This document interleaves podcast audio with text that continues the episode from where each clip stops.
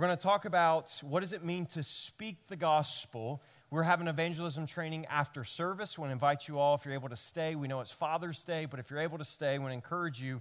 And Doran's going to walk us through just some helpful ways to communicate the gospel in a very specific ways and how to have these conversations. But tonight I want to talk about gospel fluency.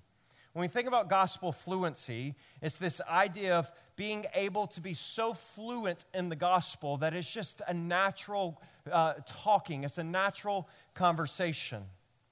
Uh, when we begin to think about how the gospel relates to all aspects of life, I hope that through this series we're seeing as we unpack the truths of the gospel, which we did back in May, and then now in June, understand the identity of the gospel and gospel fluency. And as we talk about gospel rhythms and community next week, I hope that we begin to see that the gospel is not just something that we learn about that says that, that Christ saves us from hell or Christ saves us from condemnation. But even though that is true and that's part of it, the gospel speaks to so much more, and we would say speaks to all areas of our life. I want to give a challenge that's going to, uh, at first, sound uh, contrary to maybe something you've been heard before, but let me let me just explain it, and I think it's going to help us get started. Uh, what if I were to say to you that every single one in he- person in here is an unbeliever? What what do I what do I mean by that? Because oftentimes we use the language of believer and unbeliever in the category of those who believe in Jesus and those who don't believe in Jesus. And so we talk about we are believers in the sense that that because we put faith and trust in Jesus, we're believers. So for me to say and give a challenge, which I am giving a challenge to some degree, but I'm going to use the word differently than how I just explained it. But if I give the challenge that we're all unbelievers, you immediately hear that as if to say that I'm saying you don't have faith in Jesus. That's not what I'm saying. What I am saying is that there are still aspects of our heart and of our minds and of our life that is not fully trusting in the truths of the gospel. We just sung about it a moment ago where where Charles uh, faithfully just took a moment and, and spoke in to challenge us to think about finances and think about family and think about our health and think about specific things, and then to remind ourselves of what? That he, God the Father, the good Father, has perfect plans for us. As if to say, there's a part of us that struggles to believe that at times. And in that sense, we are all unbelievers. Not to say that we don't have faith in Jesus, but it is to say that through the sanctification process, because we are not fully with Christ in eternity, we still have a tendency in the sinful heart and flesh to turn our hearts and minds to, to doubt God and to trust other things. Give an example. I was having a conversation with someone yesterday, and they were just giving praise and uh, celebration to some cool things that God has done in their lives. Very similar to Kendall just did a moment ago about the building. And I encouraged this person. I said, hey, you need to write all of this down. You need to write all of these details down. I said, why? Because we tend, we tend to forget things as time goes on. It's the reason in the Old Testament when they went through the Red Sea or they uh, went, they crossed over the Jordan, uh, the people of God, or when uh, Jacob had this fight with God and all these different moments, these big moments in the history of Israel would happen. God would often tell them to do what? I want you to take a bunch of stones and I want you to stack them up and make a pillar. Why? Because that was a reminder that when you walked past that in the future, you would walk past that, you would see that, that pillar of stones and you'd be reminded of what God had done in that place. Why? Because we have a tendency to forget. And because we have a tendency to forget, we have a tendency in our hearts to not believe in God. And so the challenge for us as we are unbelievers in the sense that there are still aspects of our heart that are not fully trusting to God, that therefore means that we need the gospel still to speak in our life today. That the gospel is not something that just happened to us in the past, but the gospel is something that is happening to us now. It's good news today that even as a believer, Christian, using that term and the term of as a Christian follower of Jesus, faith in Jesus, that even now, today, the good news is still good news for me. That there's areas in my life where I can trust the Lord and, it's, and be able from my heart to say, it is okay. Ephesians chapter four, our text today is verses eleven through twenty-four. It says this, and he gave the apostles, the prophets, the evangelists, the shepherds, and teachers, to equip the saints for the work of the ministry, for building up the body of Christ. Now, Paul's, Paul's giving an argument that Jesus himself, in the verses prior to verse eleven, that Jesus himself gives apostles, prophets, evangelists, shepherds, and teachers as a gift to the church for a purpose. What is that purpose? To equip the saints for the work of ministry and for building up the body of Christ. To what end is the goal of building up the body of Christ? Verse thirteen, until we all attain to the unity of faith and of the knowledge of the Son of God to mature manhood. That's the important phrase, to mature manhood. To the measure of the stature of what? The fullness of Christ. He's talking to the believers. He's talking to the church in Ephesus, and he's saying, hey, I'm giving you your leaders, your spiritual leaders, for the purpose of equipping you to make disciples, equipping you for the work of the ministry, and to continue to, as I will translate it in meaning, to preach the truth of God's word and to preach the gospel till you come to mature manhood. And what is mature manhood? It is being filled with Christ. It's the same thing that Paul would say to the church in Philippi. It's not going to be on the screen, but just briefly. Paul says to the church in Philippi, and it is my prayer that your love may abound more and more with the knowledge and all discernment, so that you may approve what is excellent and be pure and blameless for the day of Christ, filled with the fruit of righteousness that comes through Jesus Christ to the glory and praise of God. One of my primary job descriptions as your pastor is to continue to preach the gospel, teach the good news of Jesus, to teach God's word, so that we all may continue to grow in maturity, so that one day when we see him in eternity, we will stand there pure and blameless, sanctified in him. As if to say, the moment you put your faith and trust in Jesus, the first time you believed in the gospel, that was the beginning of your journey where the gospel transforms your life, where Jesus transforms your life. It is not the end. It is the beginning, which means you and I still need the gospel today. Therefore, you and I need to learn how to speak the gospel to one another. That's why Hebrews ten would say, do not neglect the gathering of the body of Christ, so that you may stir one another up to love and good works. The reality is, is you all need me to faithfully stand here and preach the gospel, but you all need the people sitting next to you tomorrow to also faithfully preach the gospel to you. You need the same people, or maybe a different person on Tuesday that you encounter as brothers and sisters in Christ, to speak the good news of Jesus into your life on Tuesday and Wednesday and Thursday. Why? Because you need the gospel on Tuesday, Wednesday, and Thursday, and not just today. The goal and the end goal of what we see here in Ephesians, of why God has given us leaders, is so that we all may grow in the knowledge of the Son of God into maturity, to the measure and the stature of the fullness of Christ. As if to say, our life is just full of Jesus. There's no area in our heart, there's no crevice in our bodies that is not filled with Jesus. Every bit believes. So remember at the introduction when I say that we are all still unbelievers, meaning there's still a part of us that doesn't believe. That means there's a part of us that still needs Jesus. Let's continue on, because it speaks to gospel fluency. Verse fourteen, so that we no longer may be children. He's talking about what maturity does for us. We're no longer children, tossed to and fro by the waves and carried about by every wind and doctrine. I'm going to pause for a second, because I sometimes like, what does that mean? I, I can tell you how it works in my life. I remember as I look back on thirteen years in full-time ministry, and I look back on those first few years when I was first started full-time ministry and I first got into seminary to now where I am today, one of the biggest differences is I used to get so upset if I felt like my theology was challenged. I used to get so upset if I feel like I didn't have the right answers. I get, used to get so upset if I met someone who thought different from me, because then that challenged me, and then that made me feel insecure, because what if I'm wrong, and what if I have it all messed up? And then I would just get, what, tossed to and fro as someone would come in with an argument here and there.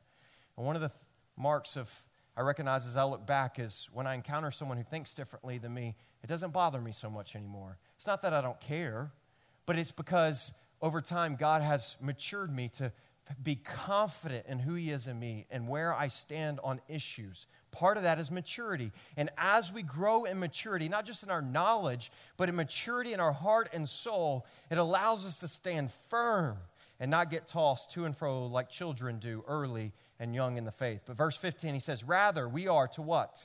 Speak the truth in love. We are to grow up in every way into him who is the head, into Christ. Once again, what is the goal? Is that we speak the truth in love. That's what we do for the purpose of seeing us grow into Christ. Let's talk about what does it mean to speak the truth in love. I think a lot of times when we hear this phrase, we think it means that I'm going to tell you something that's hard to hear, but I'm going to do it in a loving way, right? Like, like you have a friend who you're out to eat with maybe, and maybe they have salad in their teeth. And so you're like, kind of embarrassing, but because I love you, I'm going to tell you, right? And they're like, thanks, and just kind of awkward telling them. But if you ever ignored not telling them and they found out and they're like, why didn't you tell me? If you're my friend, you would have told me, right? And it's the idea of because you love me, you'll tell me hard things. Well, that's part of what it means to tell truth in love, and I do hope that if we are going to tell somebody something that's hard to hear, that we do it in a loving way, that we be Christians and do that in a gracious way. But that's not fully what he means. We're going to get to verse twenty, but let's keep reading, because he defines what it means to speak the truth in love. Verse sixteen says this, though. From whom, Christ, from whom the whole body, joined and held together by every joint with which it is equipped, when each part is working properly, makes the body grow so that it builds itself up in love. Now this I say and testify in the Lord, that you must no longer walk as Gentiles do in the futility of their minds. They are darkened in their understanding, alienated from the life of God because of ignorance that is in them due to their hardness of heart. They have become callous and have given themselves up to sensuality, greedy to practice every kind of impurity. But that is not what you, or that, that is not the way you learned Christ. He's defining what is it that you did here? What was that truth you did here?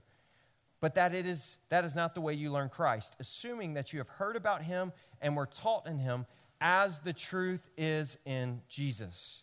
As if to say, to speak the truth into love is to speak Jesus into people's lives. If you read verses sixteen through nineteen, it sounds very similar to what we just quoted at the beginning of Ephesians two, that you're following the spirit of this world and you're all into disobedience, among who we all once lived in the passions of our flesh. But we heard Jesus, and we came to faith in Jesus, and we were made alive with Christ. By grace we have been saved, and we've been raised up with him and seated with him in the heavenly places in Christ Jesus. So that happens in justification and salvation, but now even as believers, we are to continue to speak the truth in love. So here's the goal of this text. The goal of this text, Paul is saying that you have been given leaders. They are to speak the truth. You are to speak the truth so that we all grow to maturity.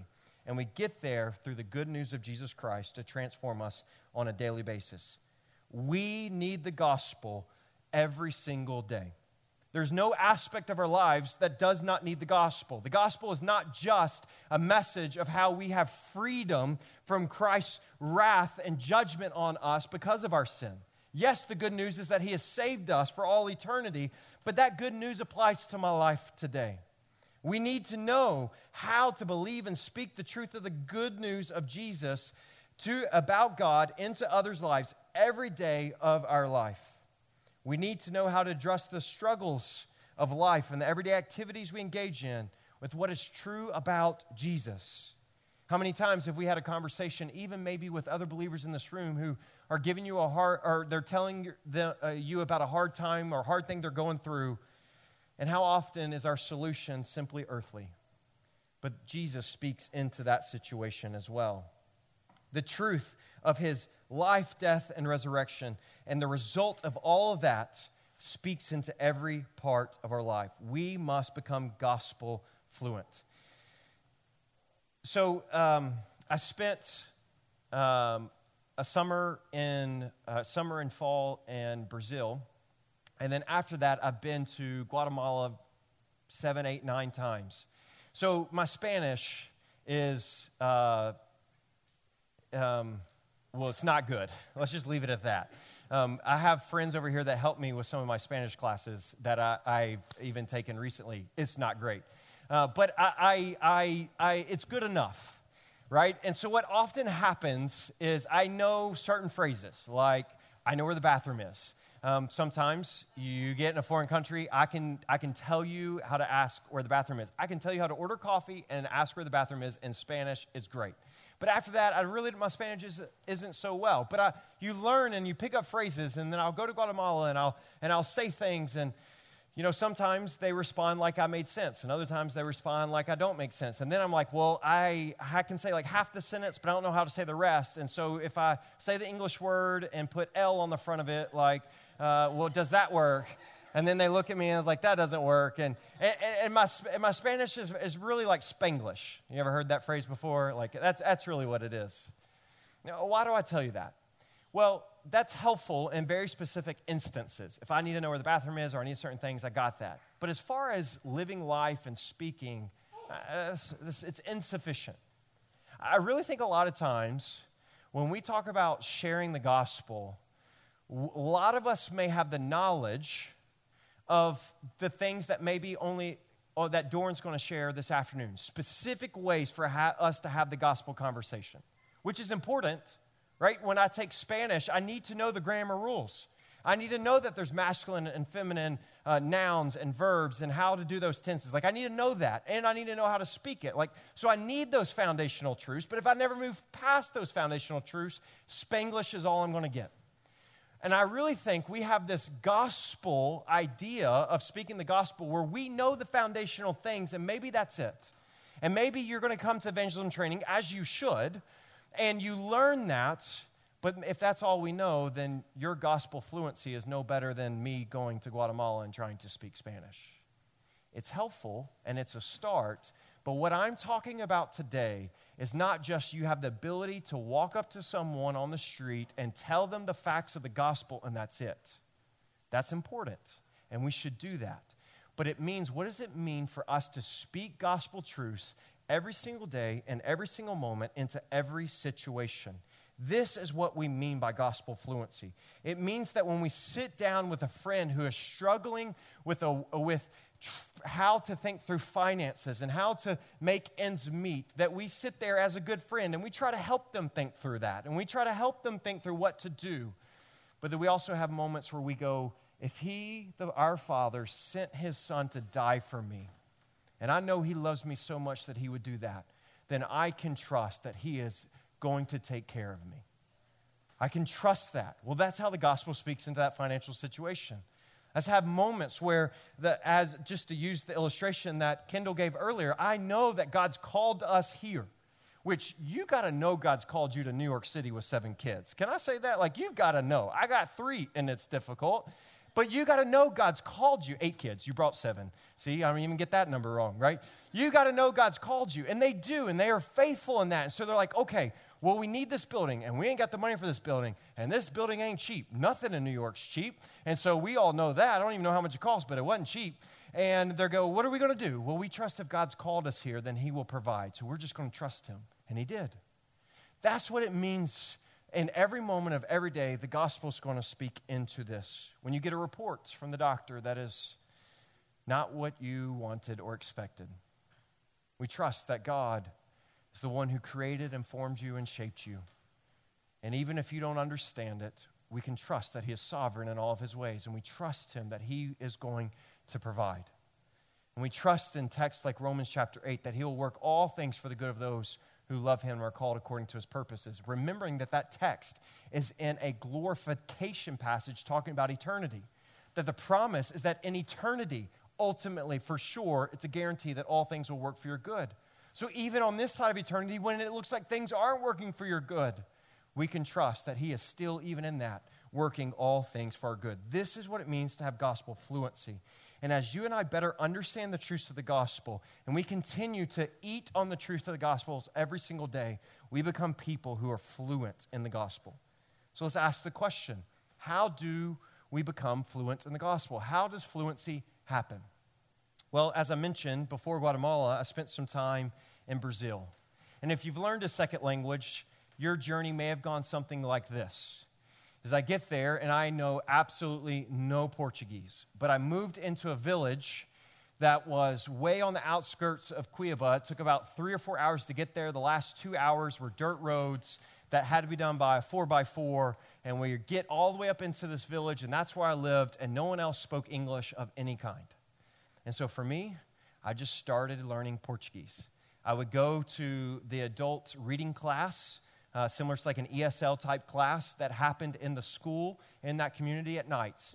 And I would take the basics of elementary-type Portuguese grammar, and I would just begin to learn Portuguese. And over time, I would study. And, and in the first month especially, I just went to bed exhausted, feeling like I ran a marathon every night in my mind, every day, just trying to learn this language. Under... Getting a little bit frustrated because this was this is back, I took calling cards to Portuguese. So this is way back before Wi-Fi, FaceTime. Well, Wi-Fi was there, but I didn't have it where I was. And, and they didn't have phones. And so I wasn't even talking to people in English on the phone. All it was was Portuguese all the time. But over time, I began to pick up on things. And even though no one else spoke English, and I didn't speak Portuguese at the time, I began to learn it. So this to the point where towards the end of my time there, I could sit in a, in a service and pick up on seventy-five percent of what the preacher was saying. And I may not have gotten all of his illustrations, but I knew the main point, and I could follow along in the Bible. The point where even I began to dream. You know you've made another language when you dream in that language. Well, what happens, fluency happened as we were around, I was around, and just began to be, be immersed in the language. Well, you and I are going to become gospel fluent as we are immersed in the gospel on a daily basis.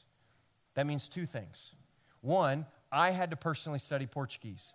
You have to personally be in God's Word. Two, I had to be around people who spoke Portuguese, which means we've got to be around people who are going to speak the gospel into our lives. I think sometimes when we get with a friend, and the, there's some grace here, we don't do this perfect. Sometimes we get with a friend, we just we just we just need to vent a little bit. You know, we just want to get the frustration out. We're not necessarily asking them to solve the problem. We just got to get it out. And we just we just go and we we get we ran for a second. We get frustrated about something. That guy honked at me way too many times, and or whatever it may be. The last thing I want to hear sometimes in that moment is a gospel truth, because it's just like, oh, I, you're being overly spiritual, but it's what I need. I'm making fun a little bit because I, I feel this way even as a pastor. Like, hey, I just want to talk to you, but I need my friend in that moment to go, hey, Jonathan, what, what does it mean? Though when we think about this situation or this situation or this situation, what does it mean that, that Jesus is on his throne? How does that impact that situation? Well, it makes me realize that my situation is under the control of God. Amen. That doesn't solve the problem, but it puts the problem in perspective because it's through the gospel lens. Church family, we ourselves need to study the gospel. That's why we're doing this series. We need to be in God's Word. But if we're going to become gospel-fluent people, we must commit to speak the gospel, even at times when it's the hard thing to hear. Sometimes we just want to gripe back and rant back and agree with them and go, yeah, let, let's get them, or, or whatever it is that, that you're mad about. Or, but instead, as we speak truth and forgiveness and grace into situations, we'll create a community that's gospel fluent so that when we go in the workplace, as we talked about last week, Philippians four cha- challenged us to let our manner of life be worthy of the gospel of Jesus Christ. And that we go and we live and we speak in such a way that God is glorified in all things. So I want to encourage us, we must be a people who know how to evangelize. We know the truths of God's grace and His mercy. We need to be able to go and tell that to strangers. We need to be able to have that conversation with our coworkers. But we also need to be able on every day just be able to communicate the goodness of God in situations. One of the most common questions I get is, Jonathan, how do you bring up the gospel in conversations? And honestly, as I'm gospel fluent, as you think about gospel fluency, is that you begin to see opportunities to speak into people's lives. Why? Because people's lives are hurting and broken, and the gospel speaks to that. How many times you had a coworker tell you about a difficult situation in your life? Guess what? The gospel has an answer for that. The gospel speaks into that. The gospel gives hope. So many reasons why churches have New Hope, New Song of Hope, Hope Church. Why? Because hope is a big part of our story. So let us be people who find ways to speak hope into people's lives. That's to speak the gospel into people's lives. Let's pray. Jesus, we thank you for your goodness. We thank you for your mercy. We thank you for the gospel. We thank you that when we were dead in our trespasses and sins, because of grace, you made us alive together with Christ. By grace we have been saved. That we've been made alive not because of our own doing, not because of our own efforts, but because of grace. You have made us alive. You have raised us up with Christ, and you have seated us in the heavenlies with Christ for all eternity. So Jesus, uh, I pray over this room. If there's somebody in here who is still dead in their trespasses and sins, Spirit of God, might they hear the truth of the gospel today, that if they p- confess with their mouth that Jesus is Lord and believe in their heart that God raised him from the dead, they will be saved. That as they put their faith and trust in you, you, p- you would pour out your grace and awaken them in salvation. You would make them alive. I pray that we see the beauty of the gospel today. For the first time or the thousandth time, let that beauty be fresh and anew today. Because Jesus, I still need the gospel today. We all still need the gospel today until there's every part of our hearts is filled up in complete belief and surrender to you. We still need the gospel.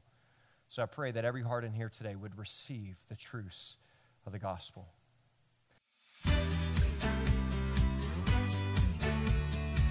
We hope today's message was encouraging for you. We'd also love to hear how God used this message to speak to you.